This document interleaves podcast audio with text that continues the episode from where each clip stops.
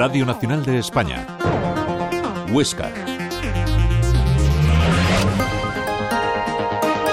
¿Qué tal? ¿Cómo están? Muy buenas tardes. De nuevo continuamos ahora desde este punto con la crónica de Aragón y lo hacemos repasando toda la actualidad de nuestra provincia. Comenzamos con una noticia que entristece al mundo de la pastelería. Vicente Ascaso ha fallecido a los 92 años. El pastelero y empresario es uno de los mejores embajadores ostenses gracias a su repostería. Al frente de la pastelería con más de 100 años de antigüedad que lleva su apellido, fue el creador de numerosos dulces como por ejemplo el emblemático pastel ruso que cumple 50 años. Los lámines o el pan de San Lorenzo también forman parte del patrimonio gastronómico de nuestra ciudad. Ascaso fue capaz de reinventar la pastelería. Amante también de los caballos y los toros y jurado del premio Albaca, su equipo reconoce a través de sus redes sociales que fue un hombre amable, honesto, visionario y emprendedor y lo consideran como el alma de su pastelería. Las redes aragonesas se están llenando de mensajes de despedida, entre ellos, por ejemplo, el de la portavoz de gobierno Pilar Alegría. Vamos a escuchar a Vicente Ascaso explicando cómo se elabora el pastel ruso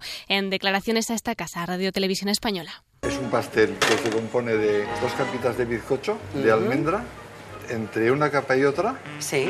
lleva un mousse de praline. ¿De praline? El praline es mantequilla con avellana y almendra.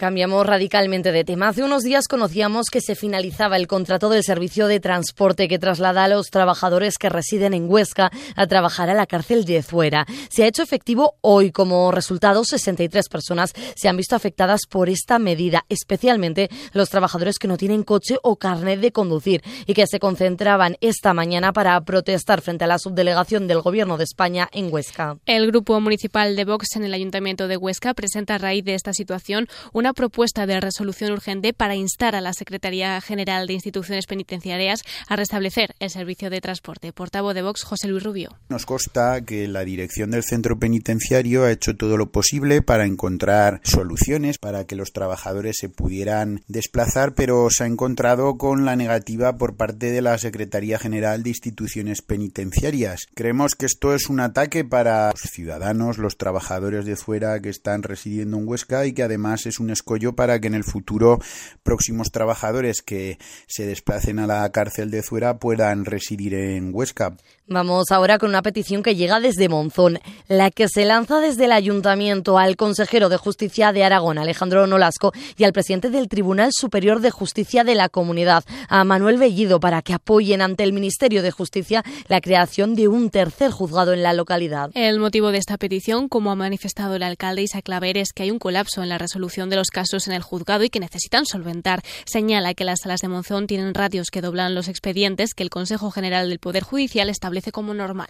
No dejamos la capital del Cinca Medio. El circuito de Monzón acoge mañana sábado la prueba del Campeonato de Aragón de Motocross que se aplazó el domingo pasado por la lluvia. La prueba empezará a partir de las 9 de la mañana con entrenamientos y la competición que arranca a las 10 y media. En esta ocasión contará con la presencia de la subcampeona mundial de motocross, Daniela Guillén. Y hoy arranca el congreso Woman Tech. La rapera Sara Socas será la protagonista de una charla en el Casino de Huesca a las 7 de la tarde. En 2021 se convirtió en la primera mujer en ascender como freestyler a la Freestyle Master Series, considerada la liga más importante en España de este ámbito. El objetivo de esta segunda edición del Congreso es hackear estereotipos y tender puentes, que ninguna profesional dedicada a la tecnología o el arte pase desapercibida en la provincia, que se escuchen sus voces gracias a ponencias, talleres y actividades muy especiales. El denominador común, la tecnología abordada desde el enfoque humanista y con una perspectiva de género igualitaria. Sara Palacino, coorganizadora. Vinculamos a la mujer de una manera inclusiva porque no nos olvidamos de los hombres y la tecnología, porque entendemos que la tecnología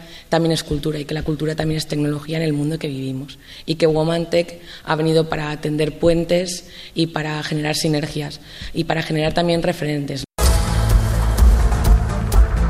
Los amantes de la montaña que residan en Jaca están de enhorabuena. El Banff Mountain Film Festival tiene un invitado de lujo. Mañana en el Palacio de Congresos y Exposiciones se proyecta Tiempo de Respirar de Alex Hoover, un icono en desafiar la verticalidad. Además, el domingo el propio Hoover impartirá una masterclass de escalada en el Indoor Wall de Jaca para aquellos que se atrevan. Claro, será a las 9 de la mañana.